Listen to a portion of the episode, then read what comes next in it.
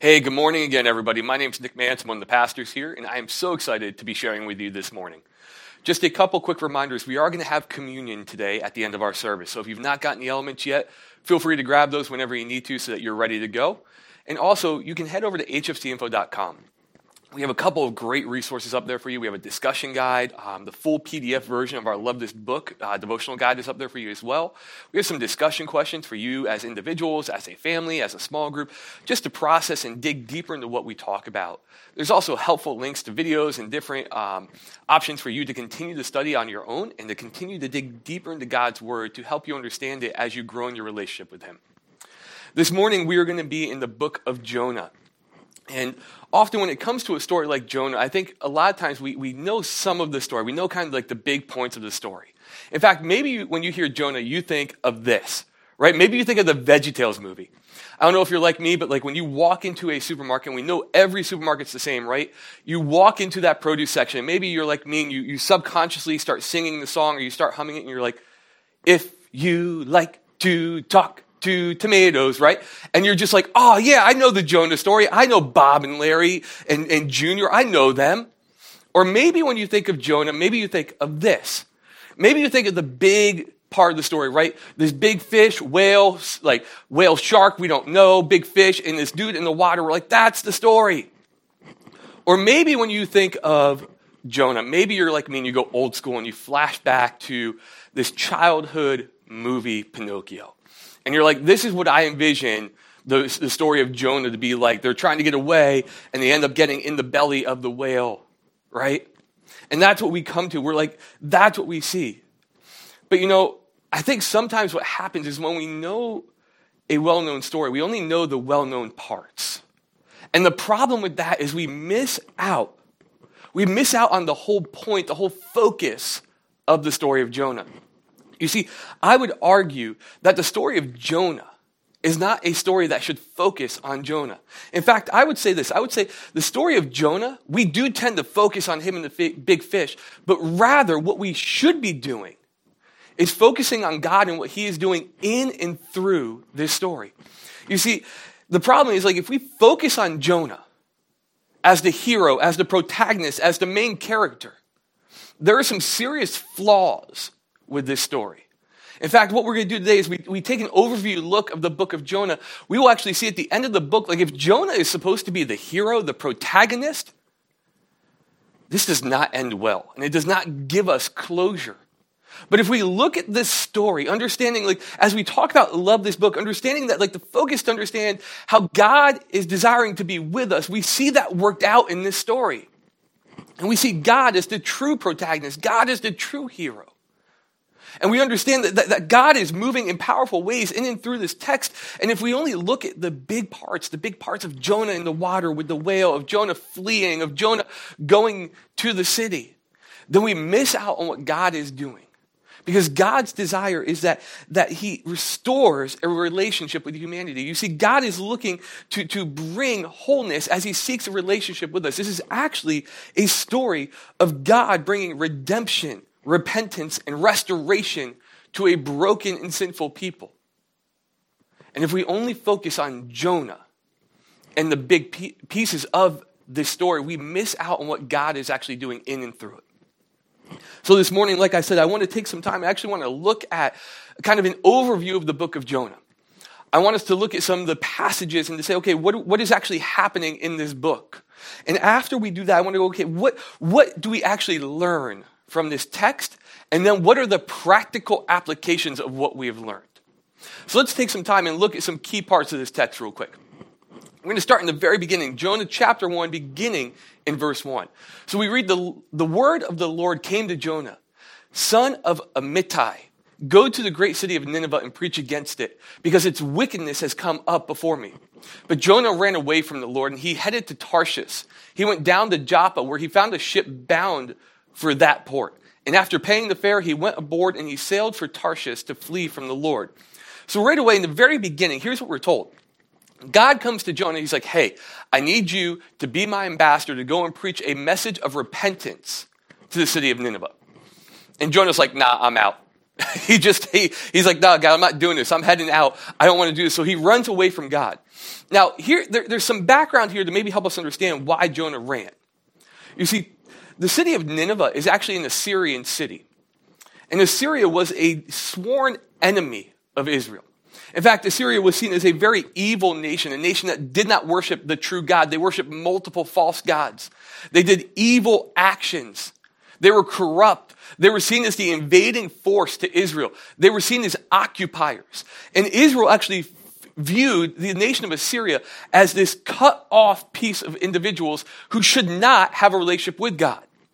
So there is this not only cultural divide, but also a religious divide. And so Jonah is fearful. He is terrified of going to Nineveh. And so he runs away. But you know what's really interesting here? I think right here in the first three verses, we actually kind of like, we almost have to remember another moment earlier in Scripture where God gave a command to, to some individuals and he said, hey, I want you to do this, don't do that. And they decided that they knew better and, and, and they went and they did their own thing and they ended up running away from God. I mean, it sounds a lot like Adam and Eve. And it sounds like Jonah is almost repeating a cycle of believing that he knows better than God like Adam and Eve did and is looking to enact his own, his own plan as Adam and Eve did as well. But let's take this a little bit further because I want to see what happens a little bit later in the text in chapter one. Jonah gets on this ship and this storm comes in. This horrible, horrible storm. A storm that terrifies the guys who are sailing the ship. And they begin to, to throw things overboard. They begin to, to cry out to their gods. And we read this a little bit later in Jonah chapter one, beginning in verse fifteen. It says, Then Jonah, they took Jonah and they threw him overboard into the raging sea so that it grew calm. And at this, the men greatly feared the Lord and they offered a sacrifice to the Lord and they made vows to him. Now the Lord provided a huge fish to swallow Jonah, and Jonah was in the belly of the fish three days and three nights. Now check this out. These guys, they were not followers of the true God. They follow multiple false gods. And while this storm is going on, they cry out to their false gods, they're like, save us, save us, and nothing happens. Jonah's asleep, and he comes up to the guys. He's like, hey, it looks like there's a storm going on. Whoa! And he's like, you need to throw me overboard because I, I didn't do what God told me to, and that's the only way you're going to survive. And the, the sailors are like, nope, nope, that sounds crazy. You sound absolutely nuts. Like, we're not going to do that. And he's like, no, you have to. And they eventually, they, they consult with each other, they consult with God, and they realize that this is the only option. And they do it. Now, here's the first instance where we begin to see that, that Jonah is not the hero of the story. Because we have to look at the response of the men, the sailors, what they did. They threw him in the sea, and the sea went calm. And we're told that these men feared the Lord. They offered him a sacrifice. They made vows to him. God's whole desire is to reach humanity, to bring them back into right standing with himself. And in this moment, these sailors stepped back and they said, this is God. This is God. This is the God we need to be following. And they sacrificed. They honored him. They turned their lives around. While all Jonah could think about was fleeing from this God, these men couldn't help but worship him. But let's go further because now we're left with this kind of like really sad moment, right? Where Jonah is in the belly of this fish for a few days, a few nights, and I can tell you it was not pleasant. And here's what happens. In Jonah chapter two, Jonah begins to pray. And we're told that from inside the fish, Jonah prayed to the Lord his God. And he said, in my distress, God, I called to you, the Lord. And he answered me from deep in the realm of the dead. I called for help and you listened to my cry. You hurled me into the depths, into the very heart of the seas, and the currents swirled all about me. All your waves and breakers swept over me. I said, I have been banished from your sight, yet I will look again toward your holy temple. The engulfing waters, they threatened me. The deep surrounded me. The seaweed was wrapped around my head. To the roots of the mountains I sank down. The earth beneath me barred me in forever. But you, Lord my God, brought my life up from the pit. Jonah's in the belly of this fish. And in this fish, he cries out. And actually, all of chapter two, I would encourage you to read through chapter two. It's quite the prayer that Jonah prays. But in this, in this fish, in the belly of this big fish, Jonah cries out to God. He's like, God, rightly so, I got cast into the waves. And I, I sunk down so deep, and I thought that my life was gone. I thought it was over. But you, Lord, you brought my life up from the pit. He's acknowledging God. He's saying, God, I know you can bring me out of this. I know you can do this. What's interesting, though, is that Jonah doesn't necessarily repent. He just acknowledges who God is and what he can do. At the end of chapter two, we are told that, that this big fish actually releases Jonah. We're not going to go into detail, into big detail because it can get a little bit gross, but I'm just saying, you know, he's in the belly and kind of, you know what I'm saying? And so he's released onto the land, and God then gives Jonah another chance. And we read this in Jonah chapter three, beginning in verse one. The word of the Lord came to Jonah a second time. Go to the great city of Nineveh and proclaim to it the message I give to you. So Jonah obeyed the word of the Lord, and he went to Nineveh. Nineveh was a very large city, and it took three days to go through it. So Jonah began by going a day's journey into the city, proclaiming, forty more days and Nineveh will be overthrown. The Ninevites believe God. A fast was proclaimed, and all of them, from the greatest to the least, put on sackcloth. So here's what happens. God says to Jonah, he's like, Jonah, check this out, man. I'm giving you a second chance. You got released from my big fish, and now I need you to go and do what I told you to do. Go to Nineveh. Go to Nineveh and proclaim to them. Tell them they need to repent and follow me. And you can tell Jonah is still not happy with this. Jonah is still not excited about this. And we're told that Nineveh is this very big city. In fact, it would take three days to go through it. And what does Jonah do? He only goes in a day's worth. Jonah is like, man, God, if you're going to tell me to do this, fine, whatever, man. Like, I'll, I'm going to do the least bit to actually obey you. I'm just going to, I'm just going to do a little bit.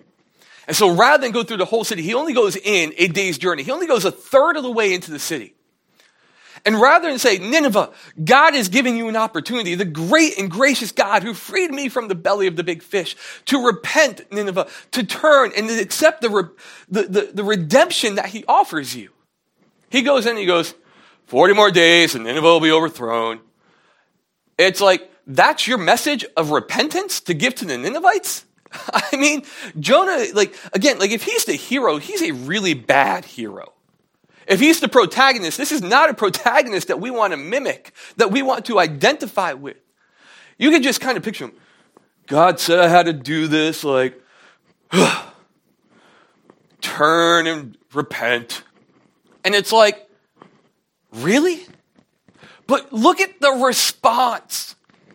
The Ninevites, they all believed in God, and we're telling them, they were told that a fast was proclaimed among this city, and that everybody, all of them, from the greatest to the least, put on sackcloth as a sign of humility and repentance, seeking to be made right before God. Now, I just want to take a really quick aside here, and, and you know, it's it's interesting because Jonah may not be a wordsmith, right? I mean, he goes in, forty more days, told Nineveh's overthrown, right? And you're like, it's really not a great message of like of evangelism, Jonah. Like, that's not exactly going to win people over, but it does. And here's what I want you to understand, because I think some of us, we can read this, and we're like, well, that's great what Jonah did, but like, my gifting is not evangelism. I'm not a wordsmith. I can't get up and preach. I can't teach a class or, or lead people to Jesus. Let me just say this real quick. If God can use this phrase, of forty more days and Nineveh will be overthrown, to turn an entire city to repent and follow him. What can God do with us when our hearts are focused on him and we acknowledge the forgiveness and redemption that we have received? God can use our words, whether we are gifted with them or not, to bring people to a relationship with him. Because it's not just our words, it's a matter of the heart. It's about the Spirit working in them. And we see that very clearly here. Because this is almost a laughable example of how to reach people. forty more days and your city will be overthrown. Could you imagine if we did that today, what that would look like? People would laugh at us. And yet God uses those words to bring a city to their knees in repentance as they follow him. But let's see how the story ends. Because this is, this is where I think we really see that Jonah cannot be our hero in this story. But Jonah, this seemed very wrong, and he became angry. See, God spared the city of Nineveh because they turned. So Jonah's angry now. He's like, ah, oh, I can't believe this, God. And so he prayed to the Lord, isn't this what I said to you, God, when I was still at home? That is what I tried to forestall by fleeing to Tarshish. I knew you were a gracious and compassionate God, slow to anger and abounding in love, a God who relents from sending a calamity. Now, Lord, take my life from me, for it is better for me to die than to live. But the Lord replied, is it right for you to be angry, Jonah? And Jonah had gone and he sat out, had gone out and he sat down at a place east of the city. He made for himself a shelter and he sat in its shade and waited to see what would happen to the city. This is really sad. This is just a sad ending to the book. Like Jonah literally goes out and he gets angry with God. We're told here that he gets so angry with God. He goes, isn't this what I told you, God? I'm like, whoa, buddy, like know your place. You're talking to the God, the creator of the world, the God who made you and saved you, and you're going to address him this way. Is this what I told you? This is what I tried to forestall because I knew you were a good and gracious God. And what he's actually doing, it's really funny here. He's actually hearkening back to when God spoke to Moses, to the Israelites, and he said, hey, like, this is who I am. I'm calling you to be set apart. I'm calling you to be my people, to be my own. And he actually uses verbiage that is repeated in Genesis. Gracious and compassionate God, slow to anger, abounding in love, a God who, re- who relents from sending calamity. But see, what God was doing is he was calling Israel to be set apart, but he was calling them to be set apart so they could be sent on mission. And Jonah misses that piece. See, when God called them to be set apart, he wasn't going, just be by yourself and don't care about the rest of the world. He was going, be set apart so that people see me in you, so that people know there's something different and they can change and follow you, so that they understand that God has saved them. Be an example, a living example. But Jonah just gets angry. He doesn't see that. He's, he's kind of like this guy who's going, no, but this is for me, not for them, God. And we're told that he goes out and he gets up on this hilltop and he says, it's better for me to die than live. It's a little bit laughable because God, not long ago, had just saved him from the belly of a big fish. I mean, the dude could have been digested in that belly and died like a horrible death, but God had redeemed him and saved him and brought him out of that place of death. But Jonah's looking at the Ninevites and he's going, but they're not deserving of that redemption and saving that I was. And he goes, God, so just let me die. It's like a really sad moment. And, and I think what happens with Jonah is, is perhaps what happens with us sometimes is that we look at people and we go, but their sin is greater. They don't deserve this. And we might not articulate that, but perhaps we, we believe it in our hearts. It's like when we look at people and we go, okay, God, like I know you died for me, but like, did you really die for that person? That individual? I think for many of us, we could probably identify with Jonah because it's, in some ways, we've felt the same. God, why would you save them? Why would you redeem them? They don't deserve it, God. They haven't done what you've asked them to. They haven't followed you like I have. They weren't called to be set apart like I was. And so again, like if we look at this story, we cannot allow for Jonah to be the protagonist. It must be God. Because if it ends there with how Jonah responds, we miss the point. Because God continues to try to break through to Jonah's heart. He keeps reaching to him going, Jonah, don't you know that I love you and I care about you and I care about the Ninevites as well? And so I think as we, we look at this story, I think we need to step back and go, okay, so what do we actually learn then? As we look at this holistic view of the story of Jonah, what do we actually learn? First, I think we need to be willing to not only hear, but also listen to God. See, Jonah, Jonah only heard certain parts of God's message. He only heard that he was set apart. He only heard that God was telling him to go to an evil city. But I think sometimes what we need to do is we need to be willing to listen as well. You see, listening indicates that there is an active application and implementation of God's word to our lives. If Jonah had just simply reread that passage that was given to, to the Israelites back in Genesis, if he just reread it and he said, I'm calling you to be set apart so you can be sent on mission, perhaps he would have understood. You see, we must be people. We must be people who are not passive in our faith, who just hear the word of God on a Sunday or just hear it when we read our devotions or simply pray the right prayers. We have to be people of action, of implementation, who take what God says, they listen to it, and we apply it to our lives so it changes us. So it changes our hearts and it breaks down the barriers that we have put up, the walls and the presuppositions that we have. We need to be people who not only hear but listen to God. We also need then to apply a rhythm of repentance to our lives. If you look at the contrast between the Ninevites and Jonah, Jonah did not repent for his hard heart. Nineveh crumbled when they realized how horribly they had sinned against God. And they repented in a very, very direct and visual way. And I think for many of us, we need to be willing to apply that, that methodology, that rhythm of repentance to our lives. And in fact, we're going to enter into a time of communion here shortly, which is an appropriate opportunity for us to engage in repentance, to say, God, I am broken and I am sinful. I am no better than the worst person in this world because my sin is an affront to you. And as we, we engage that rhythm, as we apply it to our lives, it helps us to know that God is at work even for the most broken of us. And as we realize our brokenness, we see the desperate need to reach others who are broken. We don't see them by their sin. We see them as people who need a Savior. We also need to be willing to go to where and to whom God leads us and be a witness for him. You see, I think sometimes like Jonah, we go, I can't go there, or I'm not a missionary, or that person does not deserve it. And God goes, no, everybody needs to know me. I want everyone to become my followers, to be my sons and my daughters. I want right standing relationships with you again. And I think sometimes we're not willing to. We're going, I'm not a missionary. I'm not an ambassador. You know what? Maybe, maybe, maybe God's not calling you to the furthest ends of the earth. Maybe he is. But maybe God is calling you to just be a witness in your sphere, in your neighborhood, in your school, in your family. Maybe God is calling you to be a witness to the people who pop up in your life repetitively. Maybe it's the annoying coworker who you just can't stand and you try to find ways to avoid them. That, that student at lunch that you just don't want to sit with. Maybe it's the people on your bus. Maybe it's your neighbors. Maybe it's your family. And do you perhaps consider the fact that God continues to put them in your life because he wants you to reach them? And we need to stop running and realize that God is divinely ordaining moments for us to reach people who desperately need to know of our Savior. We also then need to trust God's plan and timing, because we have to realize that it's not our plan, it's not how we want, it's not when we want, it's his way and his way only. If Jonah had simply trusted God's plan and timing, he would not have been in the belly of the whale, he would not have been struggling to figure out what God was doing, but if he just said, God, I trust you, I want to see what you're going to do, and I'm going to listen to your word, God, we would have seen an amazing moment, both in his life and the lives of the Ninevites. And lastly, then, I think what we learn is that we are called to be set apart. Yes, we are called to be different. We are called to be people who make a difference in this world as we live for Jesus, but we are not called to be separatists.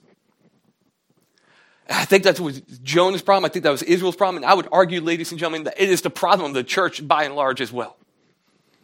That we hear we should be set apart. And so we shut the door to culture. We shut the door to society. We go, we cannot be a part of any of this. We put all these extra rules and parameters in place to keep us from it.